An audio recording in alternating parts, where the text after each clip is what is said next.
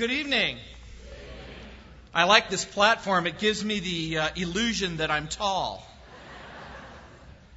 Skip was always taller. I was always shorter. But God is going to even that out when we get to heaven. I often think that if Christianity were Amway, I would be a diamond dealer.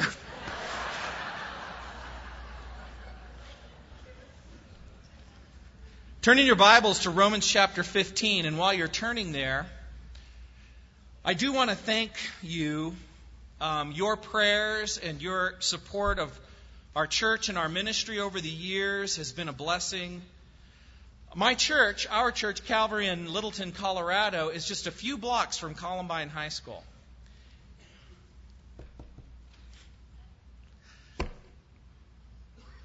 I'm just so happy to be here.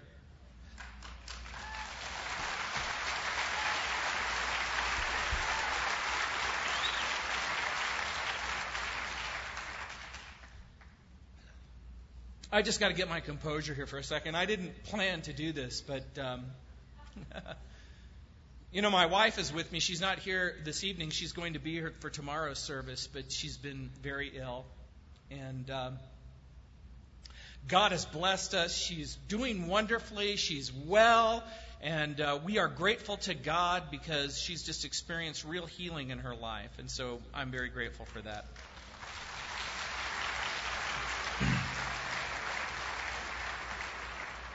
Oh, I got to stop. We just got to do this study or else I'm just going to cry and stuff, and it's just going to be miserable.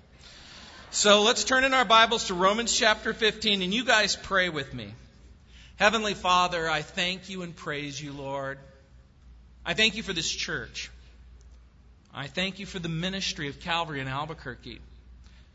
Lord, I thank you that it has made an effect not only in this uh, great city and great state, but across the nation. Lord, I'm also grateful for my friendship and my relationship with Skip. And Lord, I pray this evening for each person who's found their way into this sanctuary. Lord, I pray primarily for that person who finds themselves here and their heart is heavy, perhaps even empty. Lord, they need hope in their life. And Heavenly Father, we know that you are the source of hope, and we know that the Scriptures give us hope. And so, Heavenly Father, I pray that those who have hope will give it, and those who need hope will take it.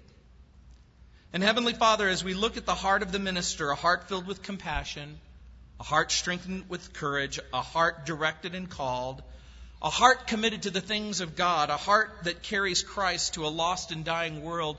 Lord, we pray that our hearts would be the heart of a minister, the heart of a servant.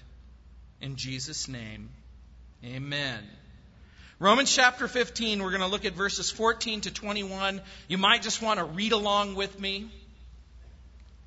In Romans fifteen, verse fourteen, it says, "Now I myself am confident concerning you, my brethren, that you also are full of goodness, filled with all knowledge, able also to admonish one another. Nevertheless, brethren, I have written more boldly to you on some points as reminding you because of the grace given to me by God, that I might be a minister of Jesus Christ to the Gentiles, ministering the gospel of God, that the offering of the Gentiles might be acceptable, sanctified by the Holy Spirit.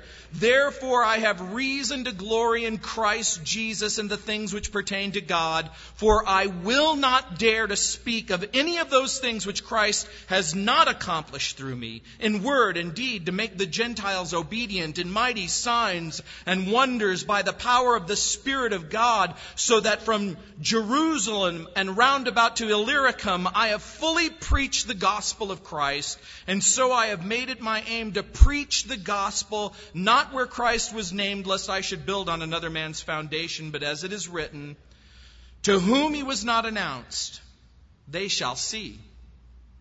And those who have not heard shall understand." I recently read an interesting um, observation by Fred Smith. He wrote, "As a speaker, I've always accepted the responsibility of people listening to me. I've never been able to rationalize that I'm too deep for them and they simply have to listen harder. I came by this conviction many years ago while driving through the farm country of Indiana to make a speech. I was just starting out as a speaker and my talks were getting heavier and heavier. That means harder to understand. Although I was greatly pleased with what I heard, I found that I was talking to fewer and fewer people. Then suddenly, there in the field that spring day in Indiana, I saw the model for my public speaking that would last my whole life. A man was plowing with a single mule, and there must have been fifty chickens following him. And as I watched, this thought began to grow in my mind. The chickens will always follow the fella who's plowing up the worms. I realized then that I had to feed people not only what I thought would feed them, but what they're really hungry for. Over the years, I found it's always the same. If you want the chickens to follow you, you have to turn up the worms. And when you do, they'll be there. I promise you. You know, it's interesting about this passage. Pain and suffering is the universal experience of human beings. Paul knew that people were starved for hope. As a matter of fact, you don't have to live very long on the planet Earth to realize that sometimes there are trials, and sometimes there are tragedies, and sometimes there are circumstances, and people whose lives are collapsing and marriages are collapsing, who face trauma and disability and discouragement. They need hope. Paul knew that people were starved for hope. People in crisis need hope. And Paul has reminded the Romans that the Scripture is the source of hope. If you look just at verse four, look what it says. It says, "For whatever things were written before were written for our learning, that we through the patience and the comfort of the Scriptures might have hope." The Scriptures become the source of hope. And then look at verse thirteen. It says, "Now the may the God of hope fill you with all joy and peace in believing, that you may abound in hope by the power of the Holy Spirit."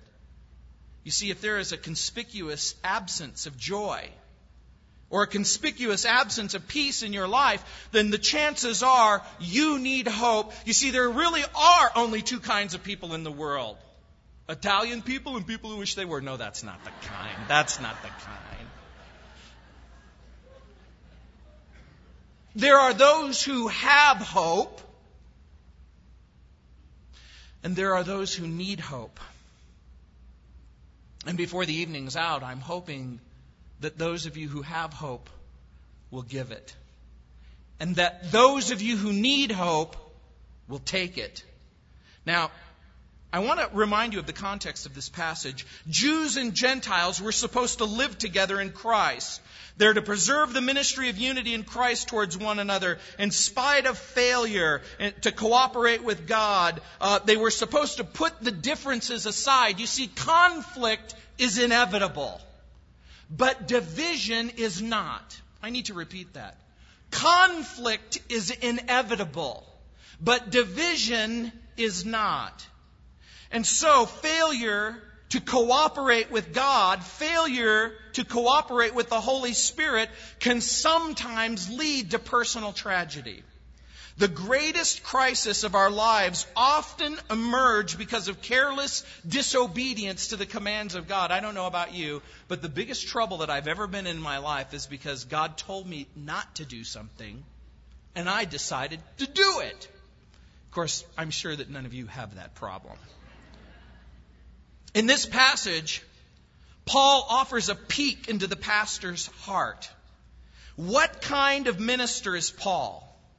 By the way, if we listen carefully to Paul's heartbeat, we can get a glimpse of what God desires for you.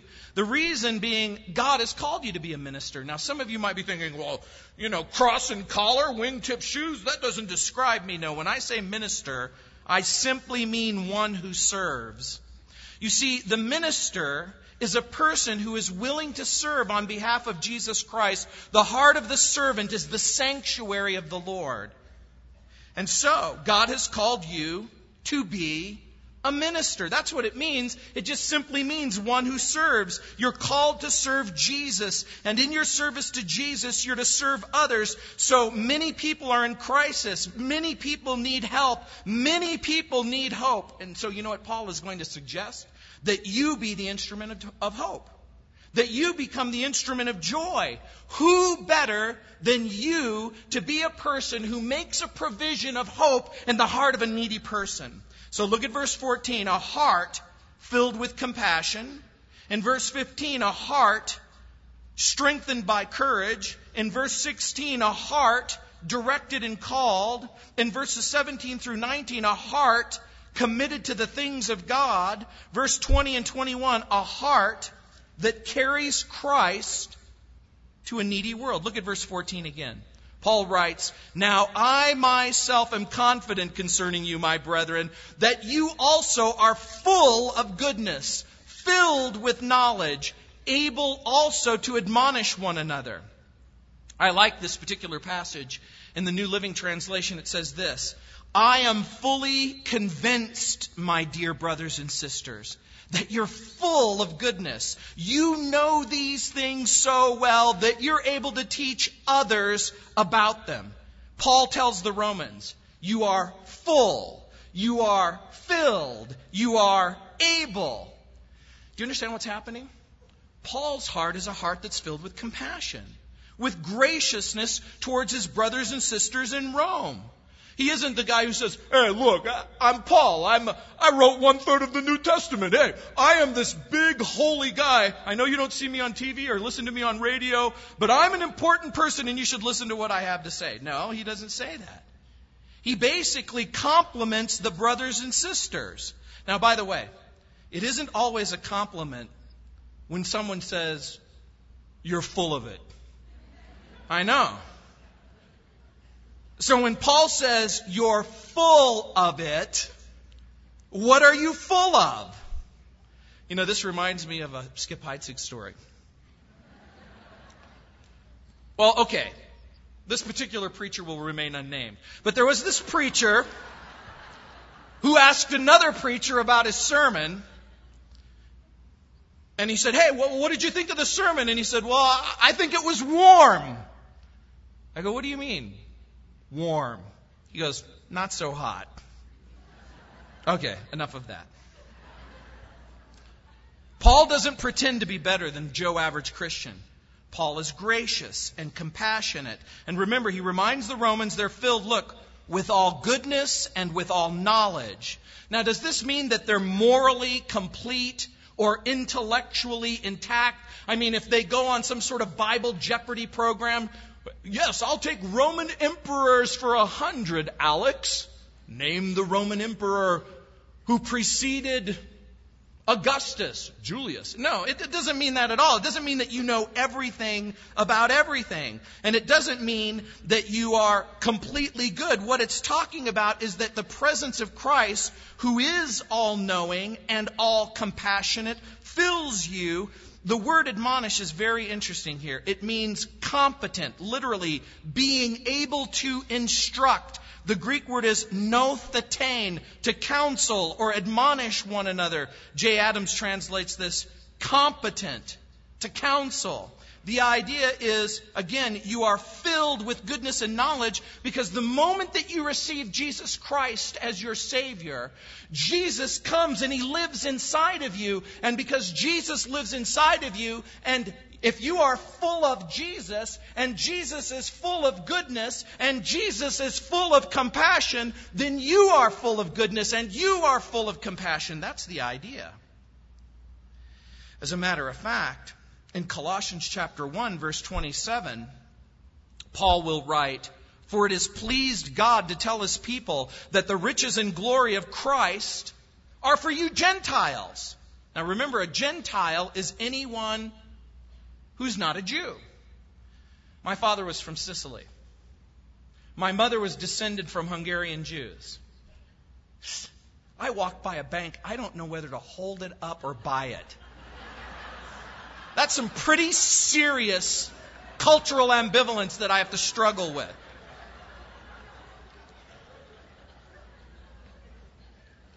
Paul is making it abundantly clear that Christ is for the Gentiles. He says, for this is the secret. In Colossians chapter one, verse twenty-seven, he says, this is the secret. Christ lives in you. And this is your assurance that you will share in his glory. In verse twenty-eight of, of chapter of Colossians chapter one, it says, so everywhere we go, we tell everyone about Christ. We warn them and teach them with all wisdom. This, the word warn in Colossians chapter one, verse twenty-eight, is the same word here to instruct. Paul doesn't believe that the senior pastor is the only person who's competent to counsel.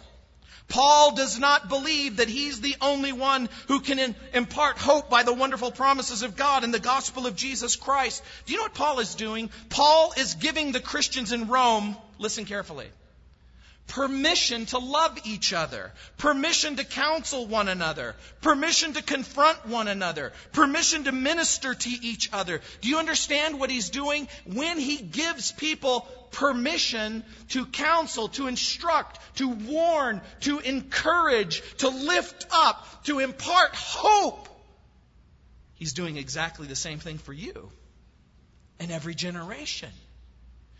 In other words, this is going to come as a shock to you. You don't have to wait around to get a call from the pastor in order to have permission to love each other and care for one another and have compassion for one another. That's the bottom line. Paul is giving the Christians in Rome permission to do exactly that. The heart of hope links people to the restoration of a right relationship with God and with each other. Now listen carefully. Does this mean that Paul doesn't believe in professional counseling? Not necessarily. Do you know what it must mean? It must mean that Paul does not subscribe to the unbiblical notion that only professionally trained counselors are competent to give hope in Christ. I'm going to say this several times, so you need to listen. The least qualified Christian is more qualified than the most qualified unbeliever to give you hope in Christ. I'll say it again. The least qualified Christian is more qualified than the most qualified unbeliever to give you hope. Now, remember what Paul has said. All believers are full of goodness. The Greek word is mestoi, agathosune. Now, some of you are familiar with that old word, Agatha. Maybe you even had a hundred-year-old aunt named Agatha. And you thought, Agatha, Hagatha. No, Agatha is actually a beautiful word, and it's a beautiful name. Agatha means full of kindness and helpfulness. My name, Gino, it means the cattle have died.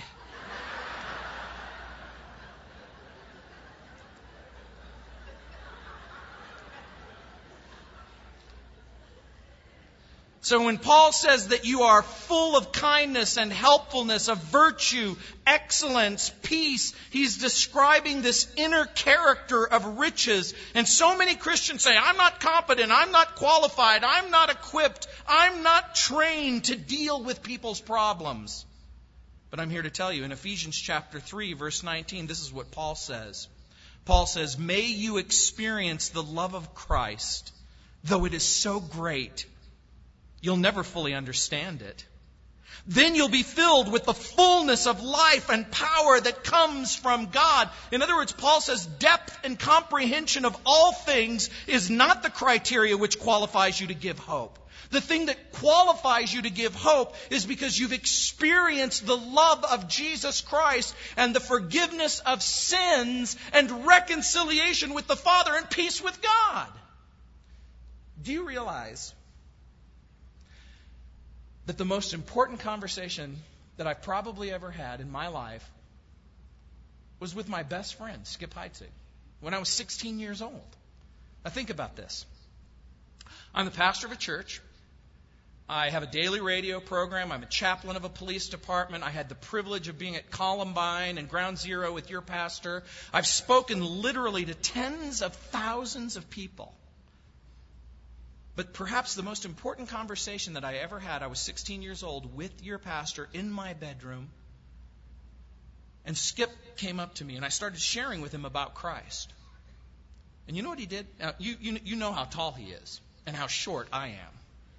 He picks me up by the lapels. He pushes me up against my bedroom door. And he says, "You're not even a good Catholic. You should just shut up."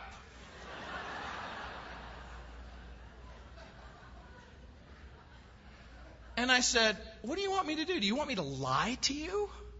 Jesus Christ died on the cross and rose from the dead. And you know what? You can have a real relationship with him and fellowship with him. You know me. If God can change me, he can change anybody." You see, it isn't the depth of knowledge or understanding that you have. It's entering into the experience of having a right relationship with God. If Jesus lives inside of you, then the fullness of life and of power and of love lives inside of you. Paul says that you're filled with all knowledge, poses, gnoseos. That means spiritual insight, perception, knowledge of God and the Holy Spirit. Do you know the spiritual need of human beings? Do you know that human beings are in bondage? Do you understand the devastating effects of sin? Do you understand the spiritual truth of the gospel? Do you understand the power of God to expose sin, forgive sin, redeem us, reconcile us? Then you are qualified. The least qualified Christian is more qualified than the most qualified unbeliever to give hope. Do you know why I'm telling you that? I'm telling it to you because sometimes you're afraid that you don't have enough knowledge or information in order to share with the people that you care the most about. Listen, Christian, we are not hopeless and we are not helpless. We're to abound in hope. How can we be helpless if we're able to experience the joy and the peace and the power of the Holy Spirit? Since we have the inexhaustible resources of the Holy Spirit, why in the world would we rely on the resources of this world and their unproven and flawed theories of human dysfunction? I got to tell you something. In high school, I was voted most likely to go to hell. You think that's funny? My brother was voted most likely to marry outside of his own species. You think that's funny? Skip Heitzig hung out with us. Why do Christians drink from polluted wells and broken cisterns when they have pure, fresh, living water? We had a tough time getting water in India. Skip and Raul and I, we, we go to India and we do outreaches and missions and stuff. And we take Raul with us, right? Now, you guys know Raul Reese, right? He's come here and spoken to you, right? Raul, he'll be in India and he'll go, "And then Paul received the, the vision of the man from Macedonia saying, 'Come on over.'"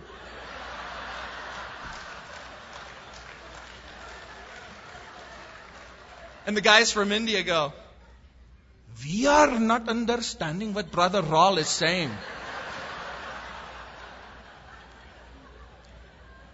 I said, "It is no problem. I will translate for you.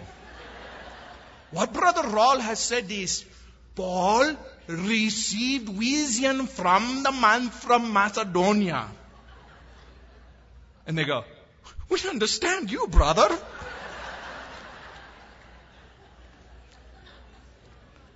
We seem to be using the same vocabulary, but we have different dictionaries. Look at verse fifteen. "Nevertheless," this is a heart strengthened by courage. "Nevertheless, brethren, I've written to you more boldly on some points, reminding you because of the grace given to me by God." In other words, Paul's heart isn't just simply filled with compassion. It's filled with courage and boldness. And do you know why? Because Paul has earned the right to be bold. The Lord God called Paul to be a minister to the Gentiles. You guys know the story of his conversion, right? It's found in Acts chapter nine. This young rabbi from Tarsus is schooled at the, at the feet of Gamaliel. He's a Pharisee. He's a persecutor of Christians. Then all of a sudden, Jesus shows up. Jesus saves Saul and transforms him into Paul. In Acts chapter nine, verse fifteen, it says, "But the Lord said to him, 'Go, for he's a chosen vessel of mine.'" Speaking to Ananias, "Go, for he's a chosen vessel of mine to bear my name before Gentiles and kings and the children of Israel, for I will show him how many things he must suffer for my name's sake." Paul gets saved. He gets transformed. Now Paul, armed only with the good news and an unshakable faith in the Lord Jesus Christ, would shake and shape Rome, the proud mistress of civilization. Because Paul has a missionary's heart, he has been changed. And in that change, he's overcome with a sense of gratitude. Do you know what? Gratitude will make you bold. You see, the truth is, when Jesus Christ comes into your life and he changes you, and you tell people, it's hard to argue with that. Jesus Christ changed me. Liar. No, the Lord changed me. You see, coming into a right relationship with Christ, being changed, creates boldness. Last month was the anniversary of Columbine. The graduating class this year were freshmen when, um, in April, when Eric Harris and Dylan Klebold came into the school and shot basically thirteen people and wounded twenty-one other people. One of the girls who was wounded goes to my church. Her name is Val Schnurr. And um, she was in the library on the day of the shooting with Cassie Bernall and with Lauren Townsend. Lauren Townsend was her best friend. And you guys are all familiar with the story, how they said, "Do you believe in God?" And Cassie said, "Yes." And they shot her. And they came to the table where Val was hiding underneath the table, and, and they said the same thing to her. They said, "Do you believe in God?" And Val Schnurr said, "Yes." And one of the, the gunmen stuck the shotgun underneath the table and pulled the trigger and shot her in the side. But she was still alive. And he asked her again. And I remember when I was talking to her, and Val said, I knew. I knew that if I said yes, he was going to shoot me again. But I couldn't help it. I had to honor the Lord Jesus Christ. I had to honor God. You see, one girl said yes and she died. Another girl said yes and she lived. A few days after their death, Mindy Bernall, Cassie's mother, was in front of a number of cameras.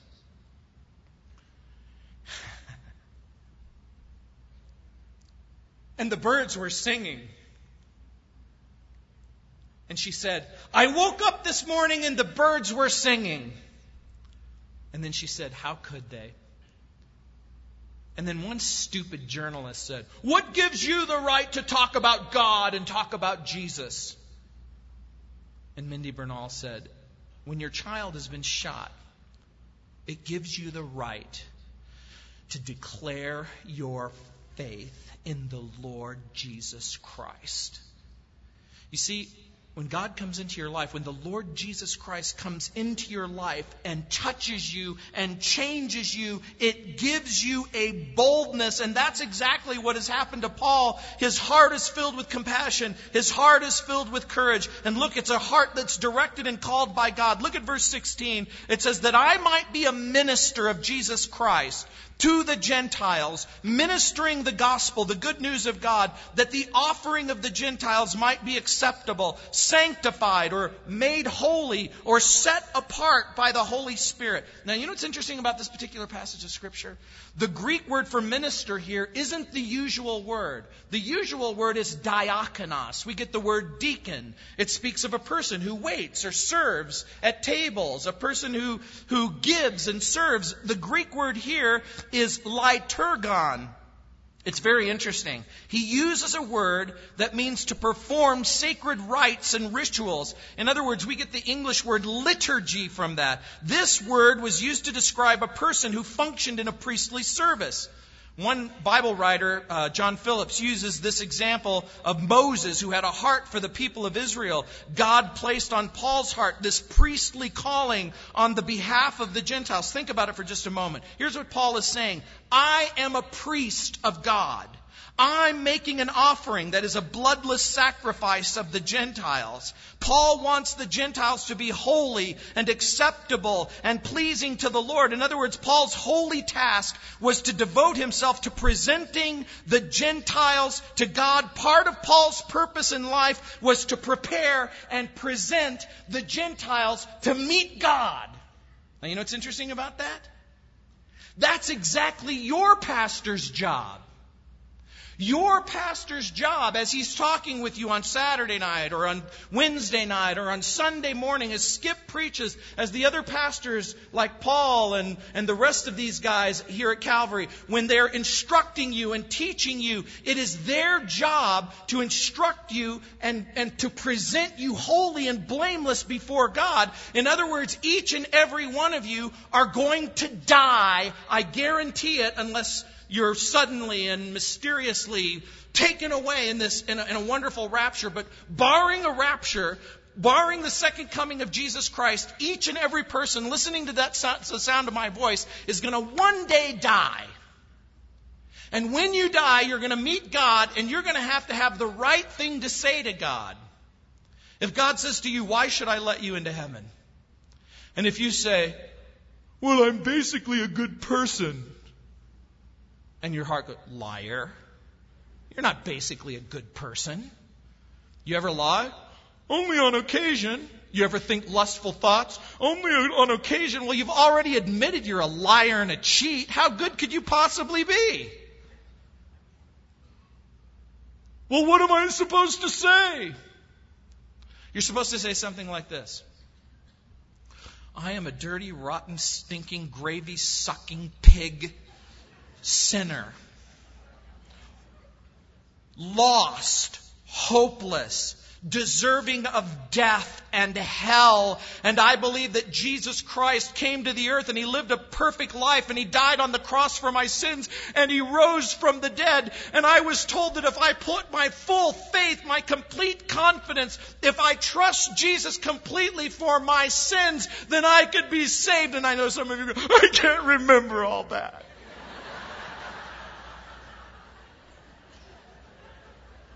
Okay, let me just try and make it short then. The Bible says that we're saved by grace through faith. It's the gift of God, lest any person should boast. If you are trusting in anything other than the Lord Jesus Christ for salvation and redemption, then yours is a false hope. You see, that's the heart of the pastor. That's the heart of the minister.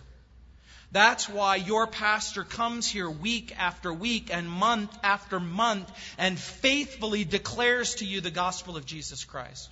You know, it is true. I've known Skip since I was thirteen years old.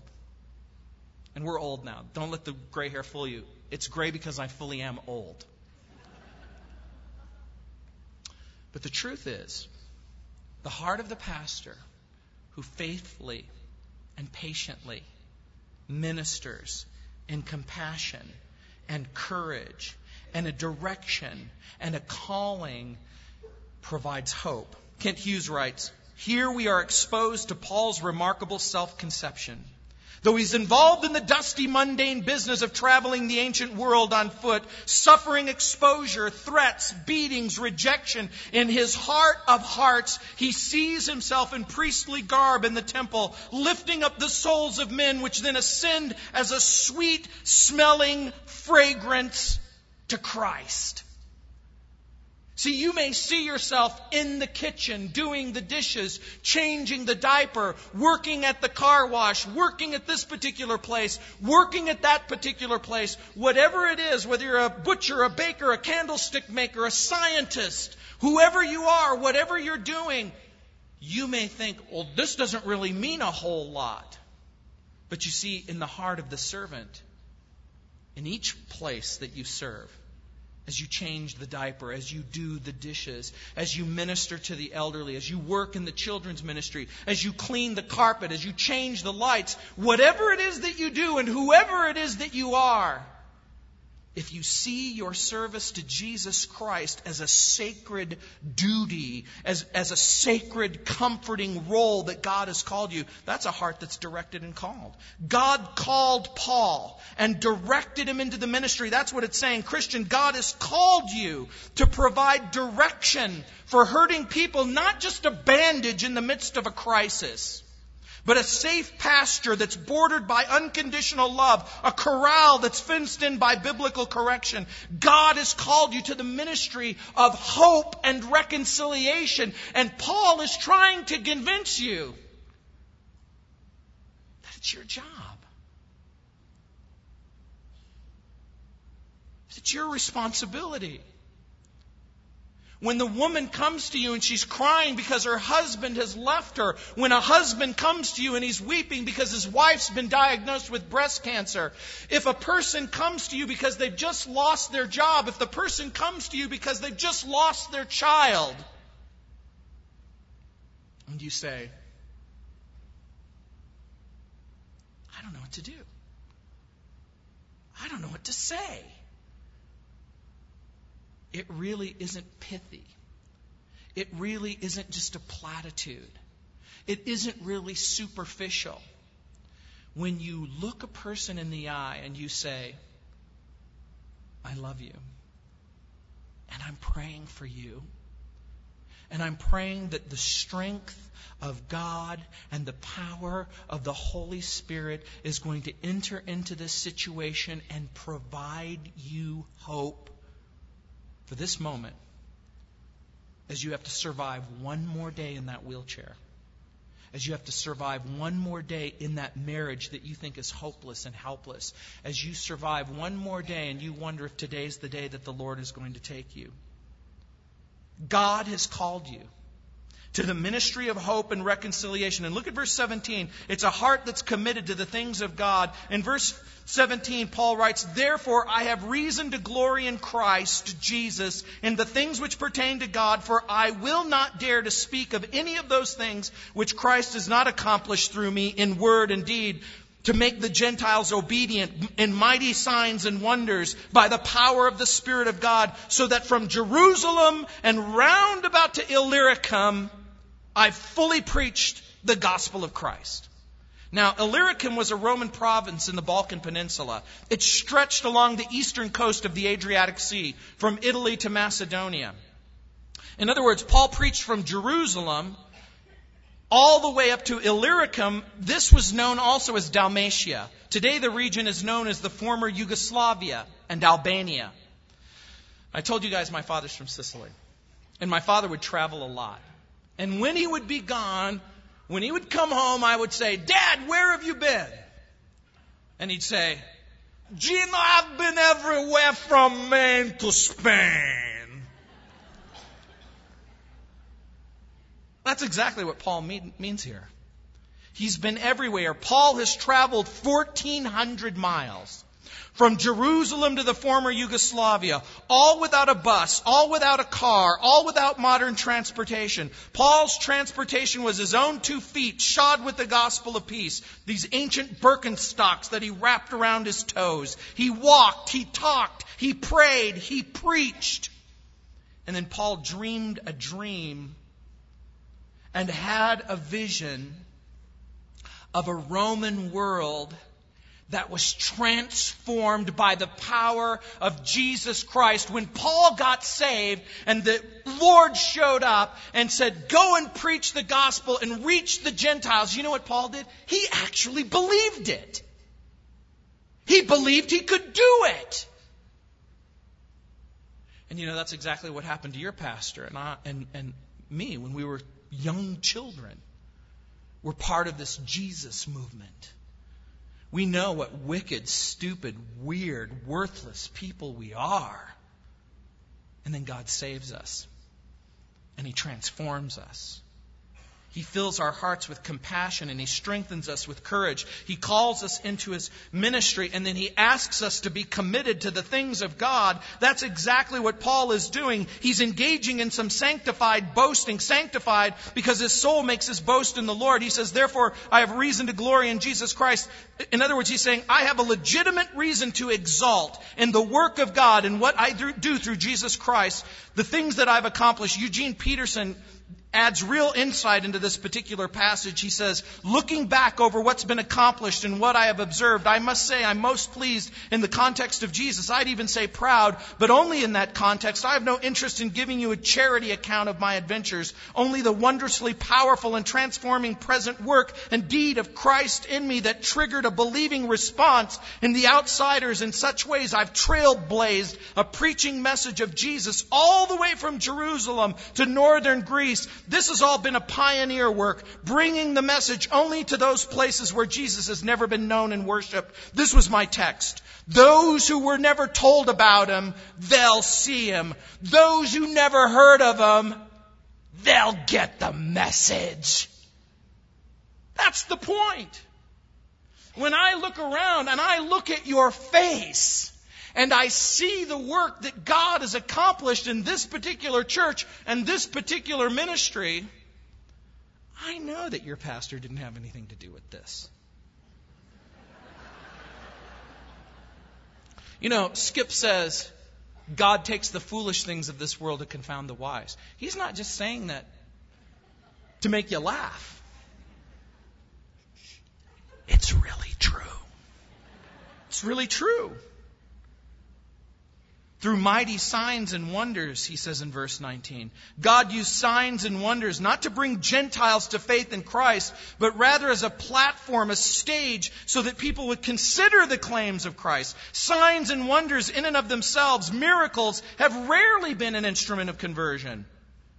Well, uh, Martin Luther said, we preach always Him. This may seem a limited and monotonous subject, likely to be exhausted, but we're never at the end of it. People come here to Calvary and go, well, what do you guys do here?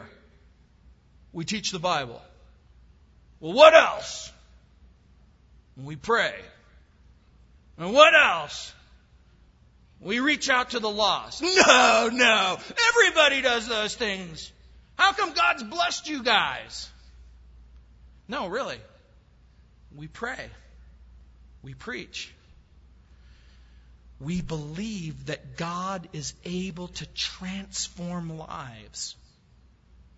You see, God wants to use you to model hope for people in pain.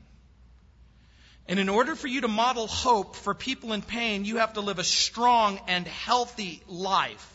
Sheep can sometimes become casualties in a cruel world. Courageous involvement in people's lives requires hands-on encouragement and instruction. And unfortunately, some sheep prefer dangerous independence to safety beside the shepherd. In other words, some of you think, I come to Calvary Chapel, and I slip in the back, and no one cares if I'm here, and no one cares if I leave. No one's going to know that I came, and no one's going to know that I left. You know what? You may feel that way, and to a certain extent it may be true, but it should never be true. It should never be true. People wander off and refuse to allow God to lead them. They follow their own path. They make their own decision. And some people choose to live their own lives no matter how biblical your counsel, no matter how wise your instructions, no matter how sane and sensitive your service is. My shepherd's heart is always distressed when people wander off. But sometimes you have to let them. But you have to be ready to stand by. Because invariably, you know what some, some, what will happen? The sheep will go, I want to come back. Let them. And then a heart that carries Christ. Look at verse twenty and twenty-one. And so I've made it my aim to preach the gospel, not where Christ was named, lest I should build on another man's foundation. But as it is written, to whom he was not announced, they shall see. And those who have not heard shall understand. Way before Star Trek, Paul said, I want to go where no man has gone before. You know, I know Skip tells you sometimes, but we grew up in the Mojave Desert. In the Mojave Desert, it was basically in Apple Valley where Skip lived and where I lived. It was Roy Rogers, Dale Evans, and us. I mean, to us, the most exciting thing was when the grocery truck came. And people would line the street and go, oh, we're saved. Oh, thank God we're saved. We've got supplies. And, you know, we didn't get T V till late. And so in the mid-sixties, when Star Trek first came out, my brother would play Captain Kirk. And I would be everybody else on board. That's why we do these voices like, Q, we will not be put on trial for the crimes of humanity. But that's what Paul's, he goes, way before anyone would go where anyone else had gone before, Paul says, I'm going to go only to those places that have never heard the gospel. He quotes Isaiah fifty-two fifteen. In its context, this is what the scripture says. So shall he, speaking of Jesus, sprinkle nations. Kings shall shut their mouths at him. For what had not been told, they shall see. And what they had not heard, they will consider. In other words, Paul's heart was a heart that desired to bring Christ to all the nations. You know what? That's why your pastor goes to India. That's why he'll go to South America. That's why he'll go to Eastern Europe. I know many of you think it's because Skip Heitzig has a death wish. But it's really not true. He really genuinely cares about the condition of the people in this world. Do you know what? George Barna wrote, America has more unchurched people than the entire population of all but eleven of the world's one hundred ninety-four nations. That means, right here in Albuquerque, Bernalillo, Belen, as you go east, as you go west, as you go north, as you go south, there's still people who need Christ. I know, I spent a lot of time in Santa Fe. It's like a full-on unreached people group up there. Yeah, you do. You have to have a passport. When I was coming here, they go, oh, you're going to New Mexico. Oh, is your passport in order? I go, look, it's in the United States of America.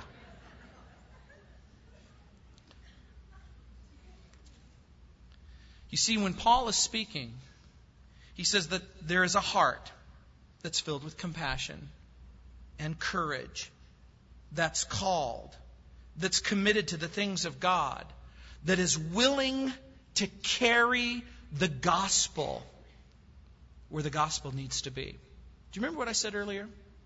There are two kinds of people in this congregation. Those that need hope and those that have hope.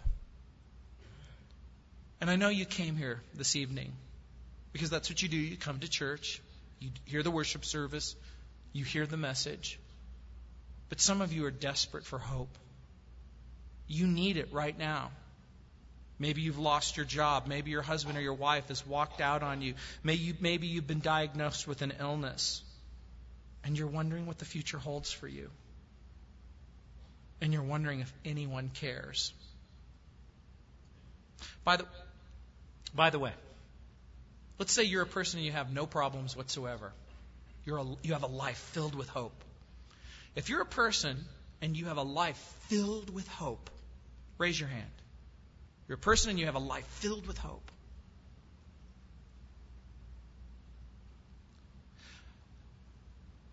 Tell me and be truthful. You're a person and you love Jesus and you love the Lord, but you're facing some very difficult circumstances. And you need hope. You need hope now. Raise your hand. Those of you who have hope, look around. Look at the hands. Look at the hands that have gone up. I'm going to invite those of you who have hope to give it, and those of you who need hope to take it. Let's pray. Heavenly Father, you saw these hands. Heavenly Father, you know the circumstances that individuals are facing, men and women.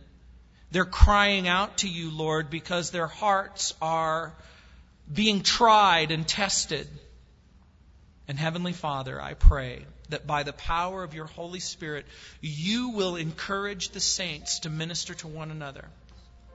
Lord, I pray that we will divide the sorrow so that we can share the joy. Lord, I pray that those who need hope would not just walk away and say, nobody cares. Lord, I pray that they will find someone who will pray with them and who will minister to them. And if you're a person who's living a life of hopelessness and helplessness apart from God, you don't even know if you're saved. You don't even know if you have a right relationship with Christ. You've never really accepted Jesus Christ. You've never received Him. You've never been transformed. Just slip up your hand and I'll pray for you too. You can have a right relationship with God. You can experience forgiveness and reconciliation and peace. You can have forgiveness of sin and the knowledge that you're going to heaven. Just slip up your hand and I'll pray for you. God wants to change you just like He changed me. Praise the Lord. Thank you for that. Anyone else? If God can save me, He can save you. You're like no big deal. And of course, you're a huge deal. But there is no sin so great that He can't transform it. Anyone else? Heavenly Father, I pray for those who have raised their hand, Lord. I pray that by the power of the Holy Spirit, Lord, that they would pray this simple prayer in their own heart. God, you know me. You know my sin. It's horrible and terrible. And I need forgiveness. I want to walk away from my sin. I know that I can't save myself. I need Jesus inside of me to transform me and change me. Come into my heart. Come into my life. I need you. In Jesus' name,